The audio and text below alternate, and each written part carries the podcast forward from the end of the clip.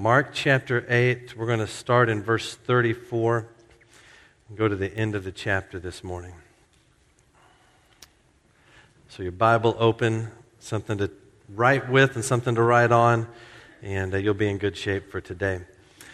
Uh, back in June, there was a news story uh, about a fisherman fishing out of a pond in Hanover and he thought he had a bite, but it turned out to be something very different. When he reeled in whatever was on the end of the, his line, it turned out to be a bomb.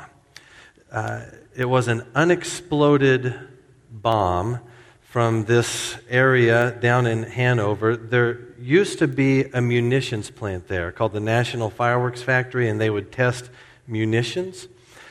And uh, the factory shut down in 1970, but apparently didn't take all their inventory with them. I don't know how that happens.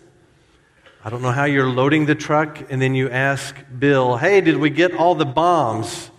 And then Bill said, most of them, good enough, load it up, we're out of here. That's what they did. So here's this unexploded Vietnam War era bomb fished out of a pond in Hanover. And town officials closed the pond, closed the whole area. And uh, there's several news stories about this. They've been finding now unexploded, ordin- unexploded ordinances, that's hard to say, uh, all around this pond and on these trails, or public hiking trails uh, around this area. So they have it shut down for now, and they've been working hard to go and find uh, all of these unexploded bombs. Uh, and you know and you understand why city officials close the whole area because there's bombs there. And we know what a bomb does. Even if the bomb is 50 years old, bombs go boom. That's what bombs do. And so it's best for you and I just to stay far away. We don't need any fish out of that pond. Uh, we will find other ponds to go fish in, other trails to go hike in, because a bomb is a bomb. And it has one purpose that's to go boom. Bombs are not hats. A bomb is not a croquet mallet.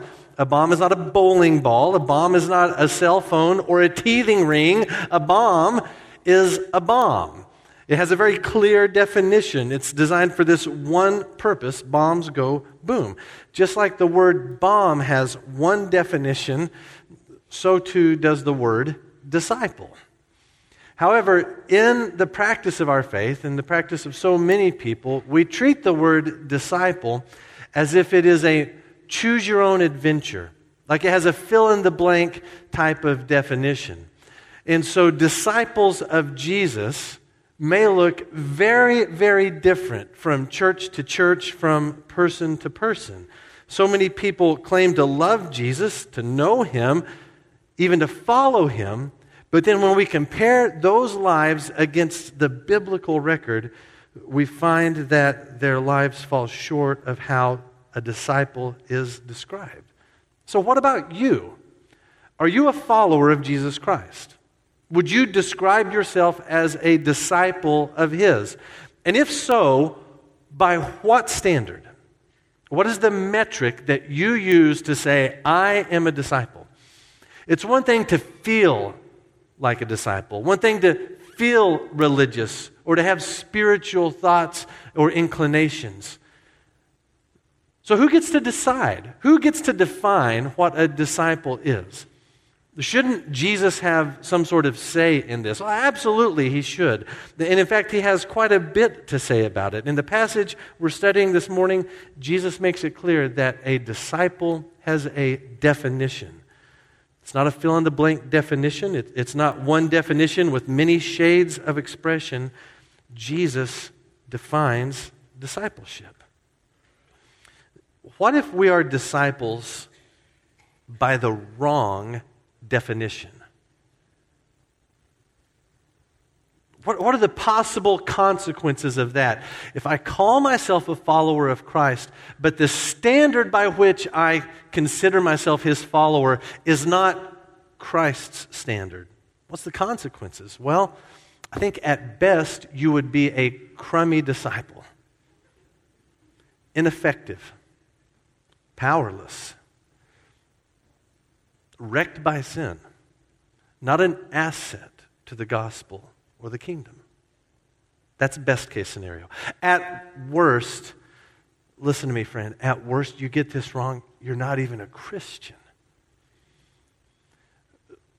So, we deal with very serious matters this morning when it comes to defining and understanding what it means to be a disciple of Jesus Christ. So, my goal today from our passage in Mark 8 is to describe discipleship in the concrete, life giving terms that Jesus gives.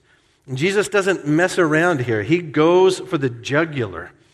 And so, if we study this right today, then you and I will not only know what it means to be a disciple, we'll not only have this proper standard to work from, knowing that then compels us in the way we live. If we hear Jesus, we believe Jesus today, we're going to live in the way that he wants us to live. So, our passage, Mark chapter 8, verse 34, picks up in the middle of a broader teaching unit between Jesus and his disciples. If you were to glance back at the beginning of chapter 8, you'll remember uh, sort of how we get to where we are. And, and you know that it has not been easy going for the disciples.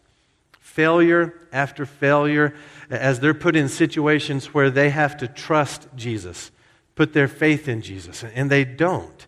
Time and again, these guys fail and they get it wrong. Until we get to the passage we looked at last week that Pastor Seth preached uh, a beautiful passage. They finally get something right. Jesus comes to this pivotal moment and asks the pivotal question of his disciples Who do you say I am? And you'll remember Peter gives the answer uh, as the spokesman for the group. He says, You are the Messiah. Jesus says, You've answered correctly. That's right. Here's the problem, though Peter and the other disciples, they've used the correct title the correct term, Messiah, but they have the wrong definition for that term. And that comes out quickly in our story. Having answered, You are the Messiah, Jesus then describes what it means that he is the Messiah. He says, Look, here's what's going to happen I, am going to suffer, I'm going to be uh, rejected, I'm going to be betrayed, I will die. Three days later, I will rise again. He states it clearly. This is not enigmatic language, not some big mysterious thing. He states plainly where the Messiah will go, what the Messiah will suffer, and how the Messiah will reign. And you remember Peter's response. He pulls Jesus aside. No, no, no, Jesus. We're not going to let this happen to you. This is where the old phrase from the penthouse to the outhouse comes from. Peter had answered, You're the Messiah, penthouse. Then he rebukes Jesus outhouse. Jesus says, Get behind me, Satan. You don't have in mind the things of God, but the things of men. That's not the end of the conversation. Mark gives us some geographical markers that extends the conversation from there. It's, it's a traveling, a journeying conversation. But here's what Jesus knows. If Peter and his followers get Messiah wrong, they will get disciple wrong. So, in the passage we're studying today, Jesus describes in no uncertain terms what it means to be his follower. Messiah means one thing, disciple means one thing. Jesus explains exactly. And he does this by answering three questions for us in this very familiar passage. So I want you to listen with fresh ears and new eyes to the words of Jesus from the end of Mark chapter 8, starting in verse 34. Jesus continues his teaching. Verse 34 Then Jesus called the crowd to him along with his disciples and said, If anyone would come after me, he must deny himself and take up his cross and follow me. For whoever wants to save his life will lose it, but whoever loses his life for me and for the gospel will save it. What good is it for a man to gain the whole world yet forfeit his soul? Or what can a man give in exchange for his soul? If anyone is ashamed of me and my words in this adulterous and sinful generation, the Son of Man will be ashamed of him when he comes in his Father's glory with the holy angels. It is a brief passage with nuclear power in it. And it's a familiar passage that you and I might be inclined to just turn our brains off and say, uh, I've heard this before. But I need you to study this with me this morning for your benefit and posture yourself to hear what Jesus has to say about your discipleship. So here's how I want to structure this and how I want to treat this passage. Jesus answers for us three questions. So I want to share with you these questions and highlight Jesus' answers. All of these related to what it means to be a disciple of Jesus. All right? Question number one is this Who is discipleship for? Who is discipleship for? And the very first line of verse 34 answers this question for us. In a part of this passage that we might just breeze right by, we need to pump the brakes and check out the audience to whom Jesus is speaking. Who's he speaking to? Beginning of verse 34. Then he called the crowd to him along with his disciples. Who is the crowd in attendance this day? Well, the crowd is a recurring character uh, reoccurring character throughout Mark's gospel. The crowd, the crowd shows up time and time again. And that crowd is often made up of a mixture of people. It might be made up of Pharisees and other religious professionals who are against Jesus. It might be made up of people who are just there for a miracle. And Jesus had those people, right? Everywhere he went, people are bringing the sick to him. They just want Jesus to do this, these miracles for them. It might be people who are just looky loos. They're kind of on the outside. What's all the hubbub? What's going on? They're just kind of checking out what's happening. Uh, it could be people who are also sincere followers of Jesus. They may not travel with him, but through whatever means, whatever message, they've come to be uh, allegiant to him. So the crowd is a mixture of people, normally peripheral people to Jesus. And then you have disciples. And the disciples are these men whom Jesus has called, and they are traveling with him uh, on his journeys as he fulfills his mission to preach the gospel in all of these communities. So, from the outset, Jesus' instruction on discipleship goes to everybody. The crowd and the disciples, the presence of all, presence of all of these people together, tells us that this is not an exclusive teaching for an exclusive group of people. This is not just for Navy SEAL Christians or level 12 believers, whatever that is. It, this is for every person who would come after Christ, young and old, male and female, Christian for a long time, Christian for a brief time. Everyone who would follow Jesus Christ, that's who this teaching and this instruction is for. There's no other way to be a follower of Jesus than this. And there's no lesser way to be a follower of Jesus. And there's no greater way to be a follower of Jesus. This is what it means to be a follower of Jesus Christ to deny yourself, to take up your cross, and follow him. That is the instruction for every believer. So, from the opening words of this passage, do you know who Jesus is speaking to? You. He gathers you in. Everyone, get around. I want to tell you what it means to be my follower, to be my disciple. I want to clear this up once and for all. Jesus is speaking to you, and so today you have to take stock of your life. You have to ask yourself Am I a follower of Jesus in the way he prescribes?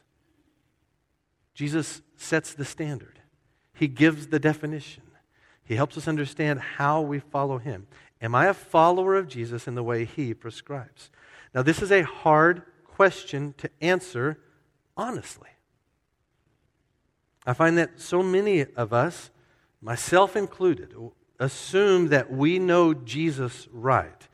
We assume that he must have the same values that I have. We assume that he agrees with the things I agree with. He's angry at the things I'm angry at. Uh, my politicians are his politicians. My political enemies are his political enemies. My definition of social injustice is his definition of social injustice. He likes my singing better than anyone else's. We make these assumptions that Jesus is on team me, and it may dull our evaluation of our obedience to Christ's command. And so I think it's best for us this morning if we begin the study of this passage by putting ourselves at a deficit. It's not going to help us if we start this passage making arguments on our behalf. Oh, here's why this passage isn't for me, but it's for someone else. Here's why I'm the best and the person next to me is less than the best. Here's why Jesus had me in mind when he pictured what a disciple was like. It's best for you and I, especially the longer we've walked with Jesus, that we begin the study of this passage with ourselves at a deficit. Not to beat ourselves up. There's nothing sacred about just humiliating yourself and being down on yourself. But we have something to learn here. We have something to change here in our lives. So, who is discipleship for? The way of the disciple is for every single believer. There's no such thing as a believer who is not also a disciple. That's question number one. Question number two What does it mean to be a disciple? So we've answered who is discipleship for? Jesus tells us crowd, disciples, everyone who would follow him. But what does it mean to be a disciple? Jesus answers this also in verse 34. If anyone would come after me, he must deny himself and take up his cross and follow me. Familiar words that we oftentimes forget. Sometimes we we retranslate it according to our own experience. Jesus gathers the crowd and says, If anyone would come after me, he must be moral and take up his pew and follow me. if anyone would come after me, she must bring positive vibes into the world and spend money only with vendors that give a portion to charity and follow me. If anyone would come after me, you must be true to yourself and just a generally good person and follow me. But Jesus is clear on the requirements of discipleship. If anyone would come after me, he must deny himself, take up his cross, and follow me. Now, with your eyes on verse 34, I've often heard this passage preached where this line is split up into three different aspects of discipleship. So you've got deny himself, take up the cross is the second one, follow me is the third one. I don't think that's the right way to approach this passage. I don't think there are three different aspects. I think Jesus is talking about one thing following him. So if anyone would come after me, and then at the end of that line, the follow me, those are essentially the same ideas. He's talking about what it means to be his follower, to join our lives to him as his disciple. That following is informed by the line, deny himself, take up his cross. Two aspects of following Jesus. So, the conditions for being a follower of Jesus are self denial and cross carrying. So, let's spend some time here and make sense of these two things. The first condition is self denial. If anyone would come after me, he must deny himself. Let's articulate first what it does not mean to deny yourself. It does not mean to deny yourself something. This is not a call to asceticism or, or a self imposed poverty.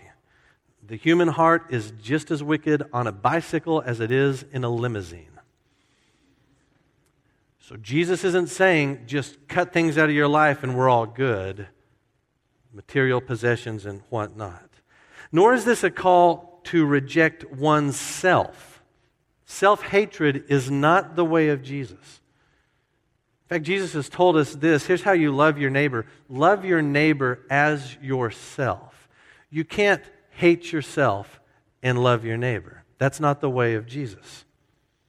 So to deny yourself means this to deny yourself means to shift the center of gravity of your life from concern for self to a reckless abandon for the will of God.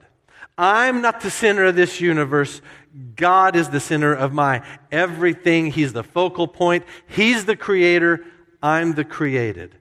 Everything is for Him, through Him, by Him, from Him. So, in denying yourself, you are renouncing your claim to yourself, your desires, your ambitions, your personal goals, and you are submitting to Jesus as a slave. It's a denial of self autonomy and self sufficiency. The person who denies self treasures and values Jesus above everything else. It's saying no to me and it's saying yes to Jesus. This is what discipleship looks like for every follower of Jesus Christ. And there's no other way, there's no lesser way, there's no greater way to be his follower. See, Jesus lays claim to the whole of a person.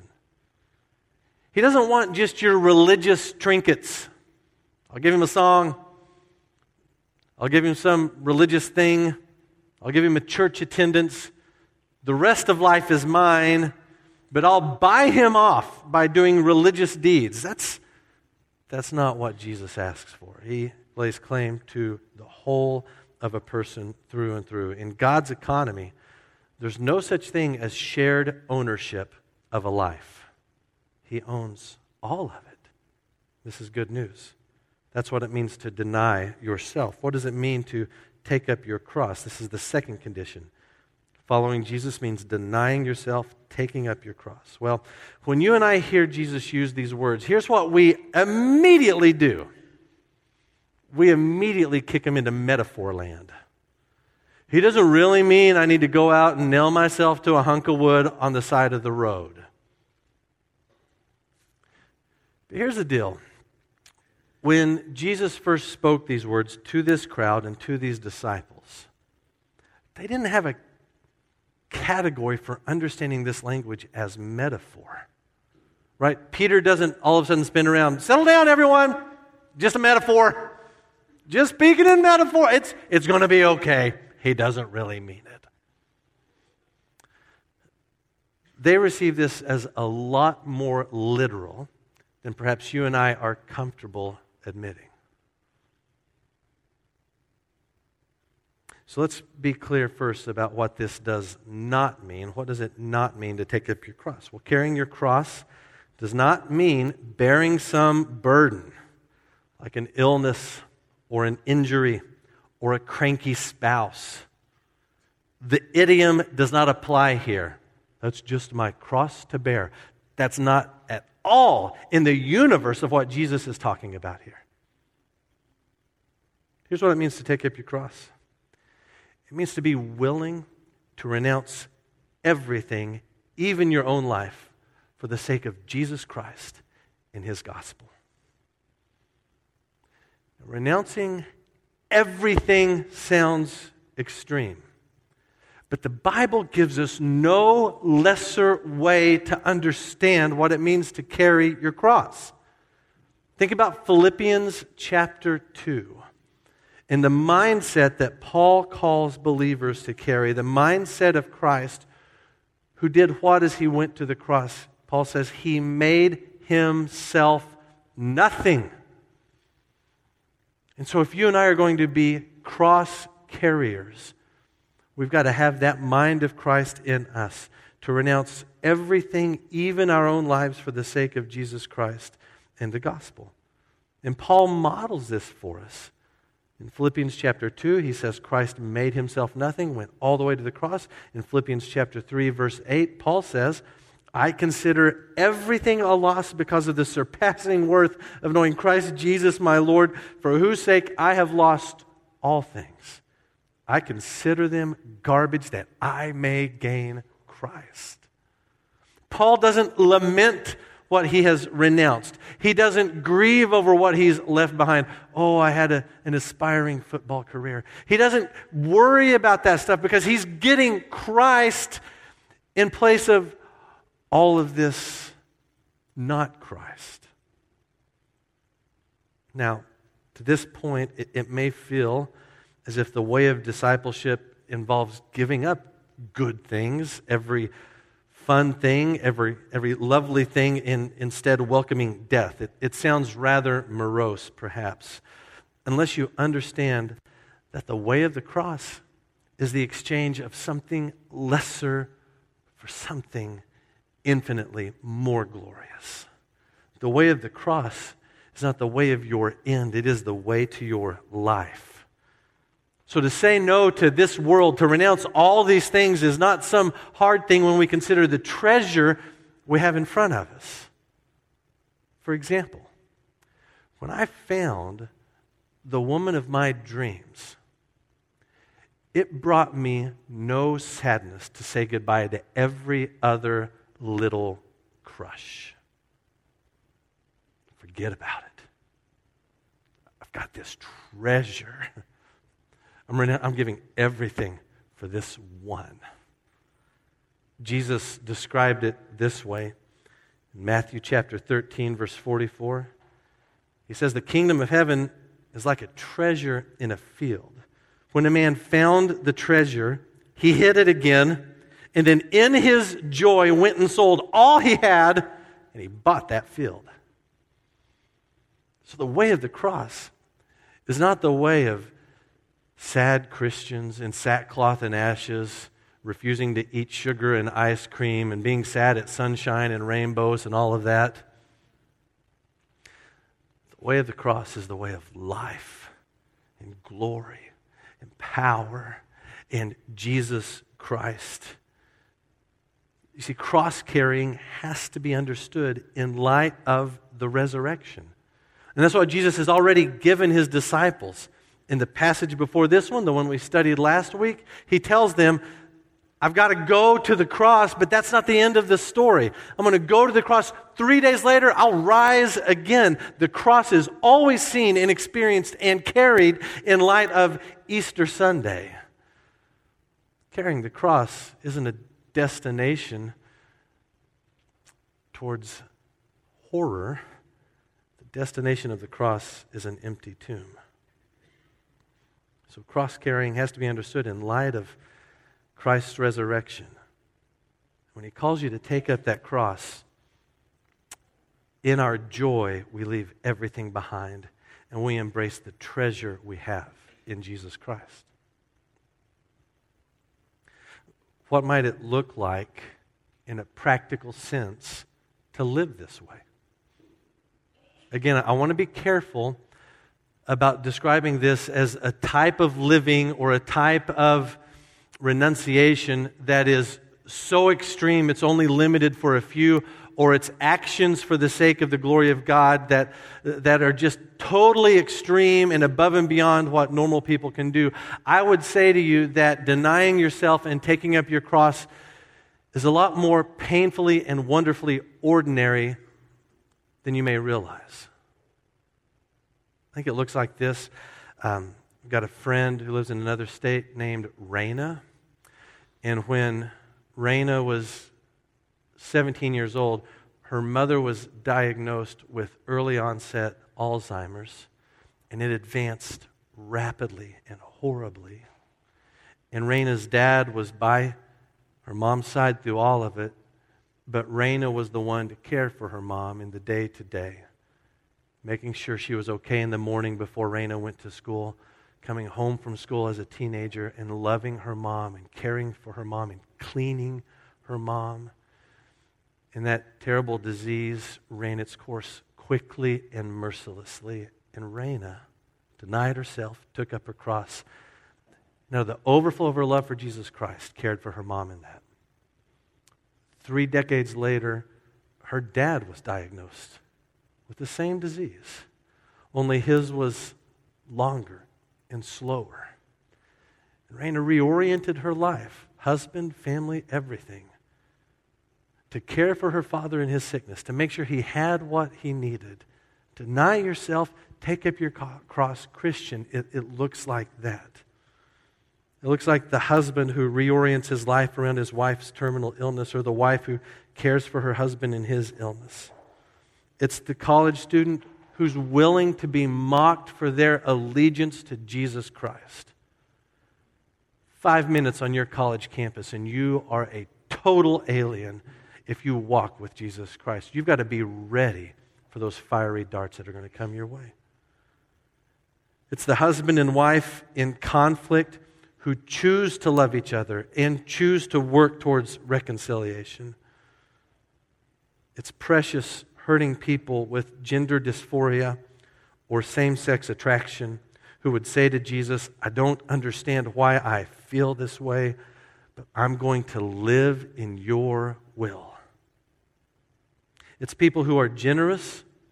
It's people who forgive much It's people who pray with their kids. It's people who endure hardship. It's people who triumph over temptation. It's people who speak the gospel. And it's people who dare greatly for the gospel.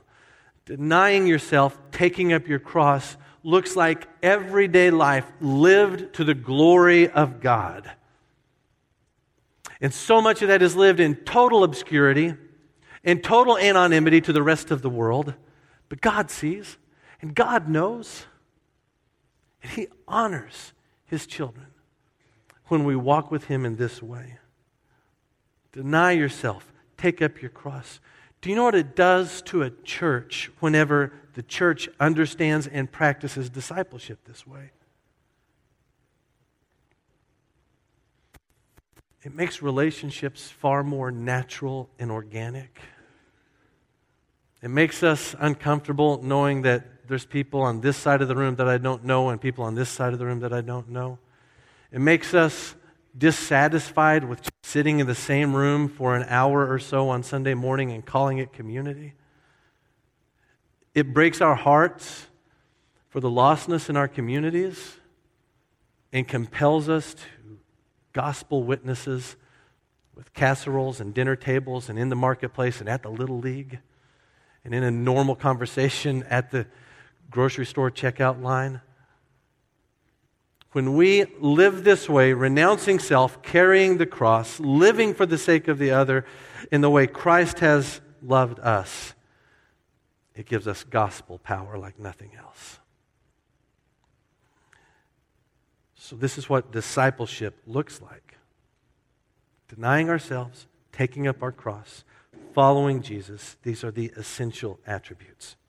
We might get to this point and you would say, Why? Why would I do that? Yes, I, I, I love Jesus, respect, honor Jesus. The, the things you're asking, total renunciation, willingness to lose my life. Why would I do that? Jesus knew you would ask that question, and that's why he continues in this passage. The third question Jesus answers Why should I be a disciple of Jesus? Why should I be a disciple of Jesus? The main idea of this passage is in verse 34. If you're going to come after me, deny yourself, take up your cross, and follow me. That's the main idea. What comes next in verses 35 through 38 are reasons why you should live that way. It may not come across in your English translation so clearly, but in the Greek translation, each of these verses, 35, 36, 37, 38, all begin with the word for, F O R, for. Deny yourself, take up your cross, and follow me for one reason. For, think of it like a because. Because this, because this, because this. Jesus rattles them off one right after the other. So, why should I be a disciple of Jesus? I'm, I'm going to squeeze these four becauses into three. Follow along with me here. Verse 35 because Jesus will not fail you. Why should I be a disciple of Jesus, deny myself, take up my cross? Jesus will not fail you. Verse 35. It's a paradox, something that seems like a contradiction, but it is not. Jesus says, For whoever wants to save his life will lose it, but whoever loses his life for me and for the gospel will save it. So if, if I try to save my life, I'll lose it. But if I renounce my life for the sake of Christ and the gospel, then I save it. It's this weird reversal of logic. Weird to us from the, our vantage point. We would think my life is mine to save, to keep, to improve. Jesus says that's a sure way to lose everything. In other words, if, if your life is made better by denying Jesus, by rejecting Jesus, by making yourself your own God, you're, you're going to lose it all. When you stand before God, you don't get to say, but it was really hard being a Christian. I wasn't going to have the life I could have had otherwise. And, and so you understand, right? I, I, did it for my kids. I, I rejected you, but, but it was with good reason. You understand that. I, I meant well in all of it. But for what reason? What reason would suffice for the rejection of Jesus Christ and then think that in the end he would still do us well, judge us holy. Is the reason for toys? Is it for reputation? Is, is it for dollars? Because if you live for those things, those things are your God. They will judge your soul at the end of your life. And you're no follower of Jesus. You see, Jesus lays absolute claim to you. And friends, you have to carry that cross no matter the cost. And it will be costly in ways, but remember the cross is not the end of anyone's story. It's just a brief stop on the way to resurrection life. And we've got this incredible promise here from Jesus in verse 35. He's not going to let you down. I think this was a very real concern for the early church, the audience to whom Mark wrote this gospel. If you remember way back when we started this study in the Gospel of Mark, the, the setting for this book, we believe, is Mark is writing this account for the sake of Christians in Rome who are undergoing intense persecution. So these words from Jesus, as they read them, they didn't just exist in the theoretical. Mark's original audience had to be asking the question is this really worth it? They're losing property and jobs and freedom and some their lives, all because of their allegiance to Jesus. They get Jesus right and it costs them everything. Is this really worth it? This doesn't feel like my best life now. How should I approach this and think about it? And Jesus says, Whoever loses his life for me and for the gospel will save it.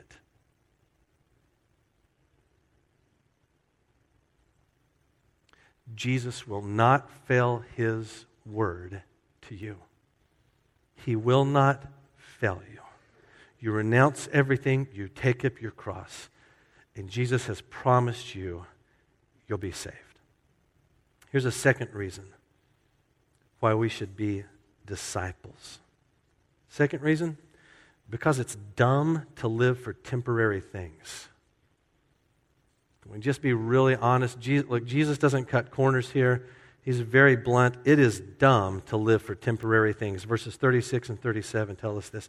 In verses 36 and 37, Jesus uses quite a bit of market language, words like gain and loss and give and exchange. What good is it for a man to gain the whole world yet forfeit his soul? Or what can a man give in exchange for his soul? Right? If, if I've got the choice, I can have everything this world has to offer, or I can have Jesus. Which, which way will I go? Jesus says the, the choice should be clear. Jesus himself faced the same situation. Matthew chapter 4 tells us the story of Satan tempting Jesus. In Matthew chapter 4, verse 8, we're told the devil took Jesus to a very high mountain and showed him all the kingdoms of the world and their splendor. All this I will give you, he said if you will bow down and worship me. Isn't it interesting that Satan doesn't have to offer nearly as much for most people? It's not the kingdoms of the world. It's this salary, it's this reputation, it's this image, it's this house, this car, these toys, these things. I'll, I'll, he, boy, he really undervalues your soul, and we buy it all the time. It's so dumb to forfeit your soul, your living self, in favor of these things that are just vapors. Not concrete, not eternal, not what you're made for. And look, it's dumb enough, we would all agree, I think it's dumb enough to forfeit this present life just for worldly accolades. Have you ever known someone who sacrificed everything for worldly success? Maybe you just watch them from afar. And you think, wow, this, look at this woman. She's achieved success at the highest levels. She worked more hours than she can count. She never took a vacation. She gave her soul for the company. She exceeded every goal, and her husband hates her. Her kids don't know who she is. Her character is absolutely wretched. No one wants to be around her. But hey, she gets a plaque. And she gets a cake from BJ's. And a 30 minute reception. What a waste of a life. It's even more foolish to give up your eternal life in exchange for praise from the choir of the condemned. Your soul is worth so much more. Jesus knows that, and He gave everything for it. Do not undervalue yourself. You're worth more than this whole world has to offer. You're worth God the Son, coming in all of His holiness and power and going all the way to the cross for the sake of your salvation. This is how much you are worth. Why should you be a disciple of Jesus? because he's not going to fail you, because it's dumb to live for temporary things. Finally, because judgment hinges on your response. Judgment hinges on your response. Like there's times when Jesus uses a parable or some little lighter story, and then there are other times like this where he just he goes for the gut. Look what he says in verse 38. He's talking about end times matters. If anyone is ashamed of me and my words in this adulterous and sinful generation, the Son of Man, that's Jesus, will be ashamed of him when he comes in his Father's glory with the holy angels. So Jesus describes here this final judgment scene at which he, the, the Son of Man, sits as judge over your soul. And if anyone's ashamed of me and my words in this adulterous and sinful generation, he says. Isn't it amazing how incredibly contemporary the Bible is? From the first century to the 21st century, followers of Jesus have lived in an adulterous and sinful generation. This is not some 2018 anomaly. We have not reached the peak of wickedness in human history. We just live where Christ's people have always lived in these types of settings. The question is will you hold fast to Jesus when that adulterous and sinful generation calls you hateful and narrow minded and bigoted and homophobic and transphobic and every other slanderous name? Will you hold fast to Jesus when the tide of culture says you are in the minority? You're on the wrong side of history. Will you cling to Jesus when your own family says you're taking this a little far?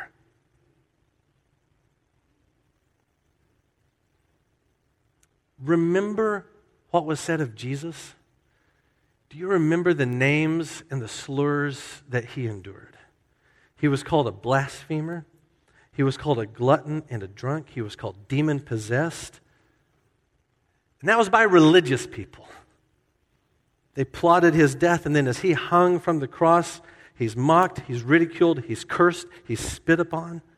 But none of it stopped him from accomplishing what he was sent to do.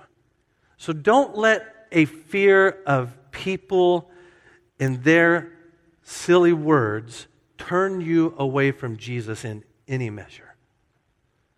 In fact, if you are cursed for doing right, consider it a blessing.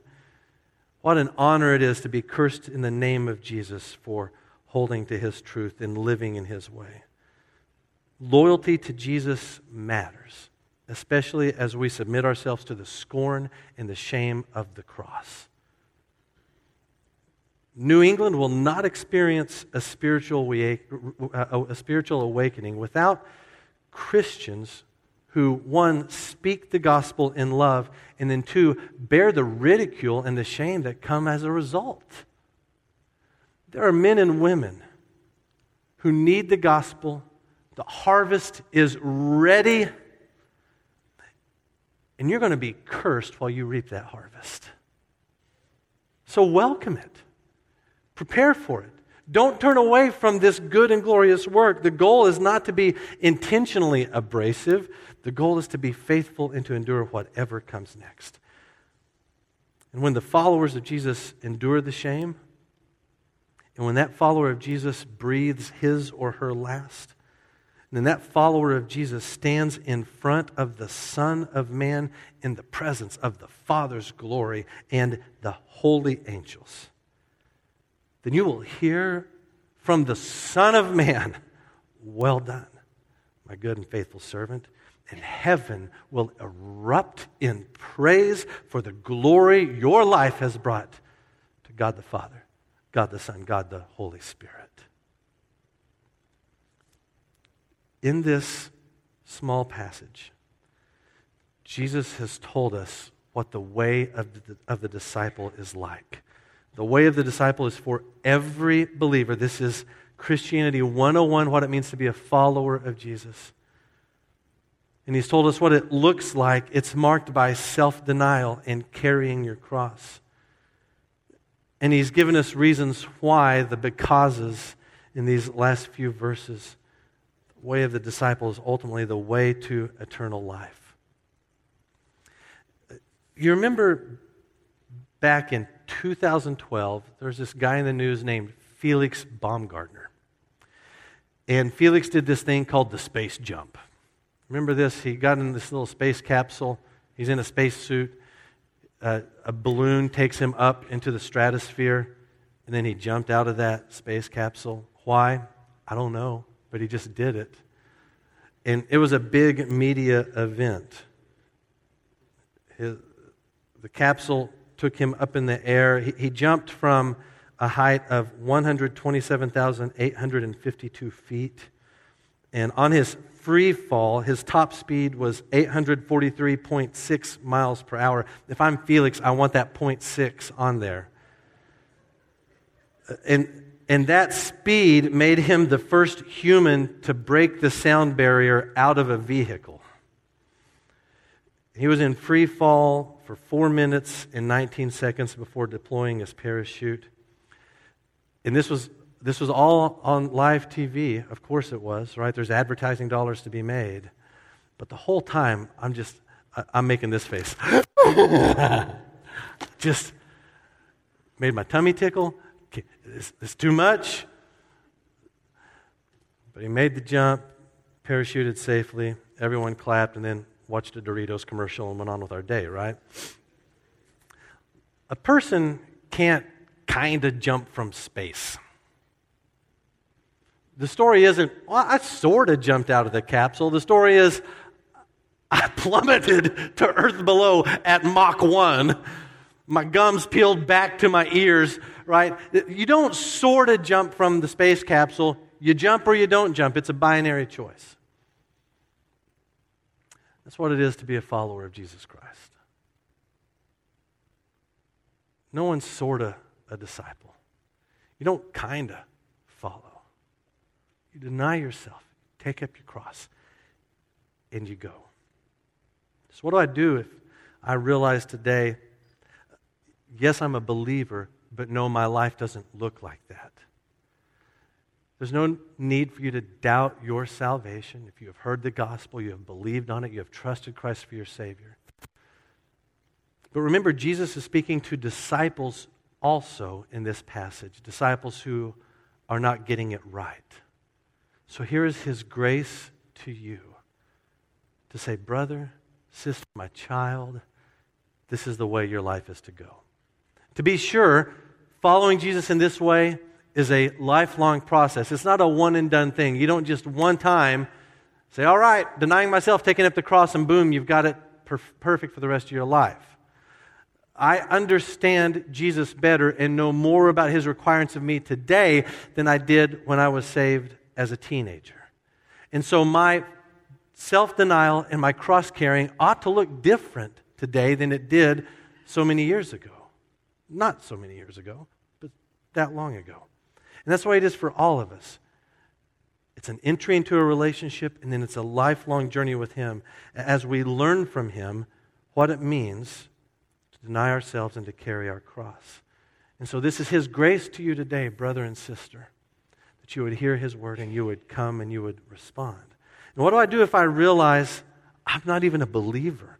What Jesus has described here is not anything like what I've done. I've not trusted in Him, I've not asked Him to save me. I've been spiritual, I've been religious, but I'm not a believer. Well, what do I do? Oh, you praise Jesus for his grace to you because he gathered you in also. And he said, Listen to me. I, I want you to follow me. And this is what it looks like. Following Jesus is not necessarily just like stepping out of a vehicle in space and plummeting to earth, hoping your parachute deploys before you become a crater in the New Mexico desert. Following Jesus is like stepping out of death and into life, out of sin and into forgiveness, out of darkness and into light, out of the wilderness and into a home. It's out of bondage and into freedom. It's out of condemnation and into your Father's arms. And so, following Jesus is not a scary proposition after all. It's life abundant and everlasting, and that life begins with your yes. Let's pray together. So, Father, thank you for this word to all of us today. And I pray today for friends in here that don't know you as their Savior. No doubt they are good people. They may even be religious or spiritual people. But Lord, here's the truth there's no one who is saved apart from faith in Jesus Christ who died and rose again. And so we praise you for this good news and for the grace of this message to us today. Would you give courage and boldness today as you awaken faith in my friends? Do the saving work today. Change their lives this moment by their faith in you. Got to pray for my brothers and sisters who are struggling to live out self denial and cross carrying. For those who have become so lax and apathetic in their walk with you that they're dull to your voice. Would you help them to hear clearly today? Pry those ears open, soften that hard heart, that your children would walk with you in truth and in power. Thank you for your promises to us that you will save us. You have saved us. Thank you for your promise to us that when we walk with you in this way, we stand before you in judgment, and righteousness is the verdict. Thank you for your promises to us and your word to us that shows us the way. And thank you that you first went to the cross, rose from the dead. What a joy it is to leave everything behind and receive this treasure. We love you. It's in Jesus' name we pray. Amen.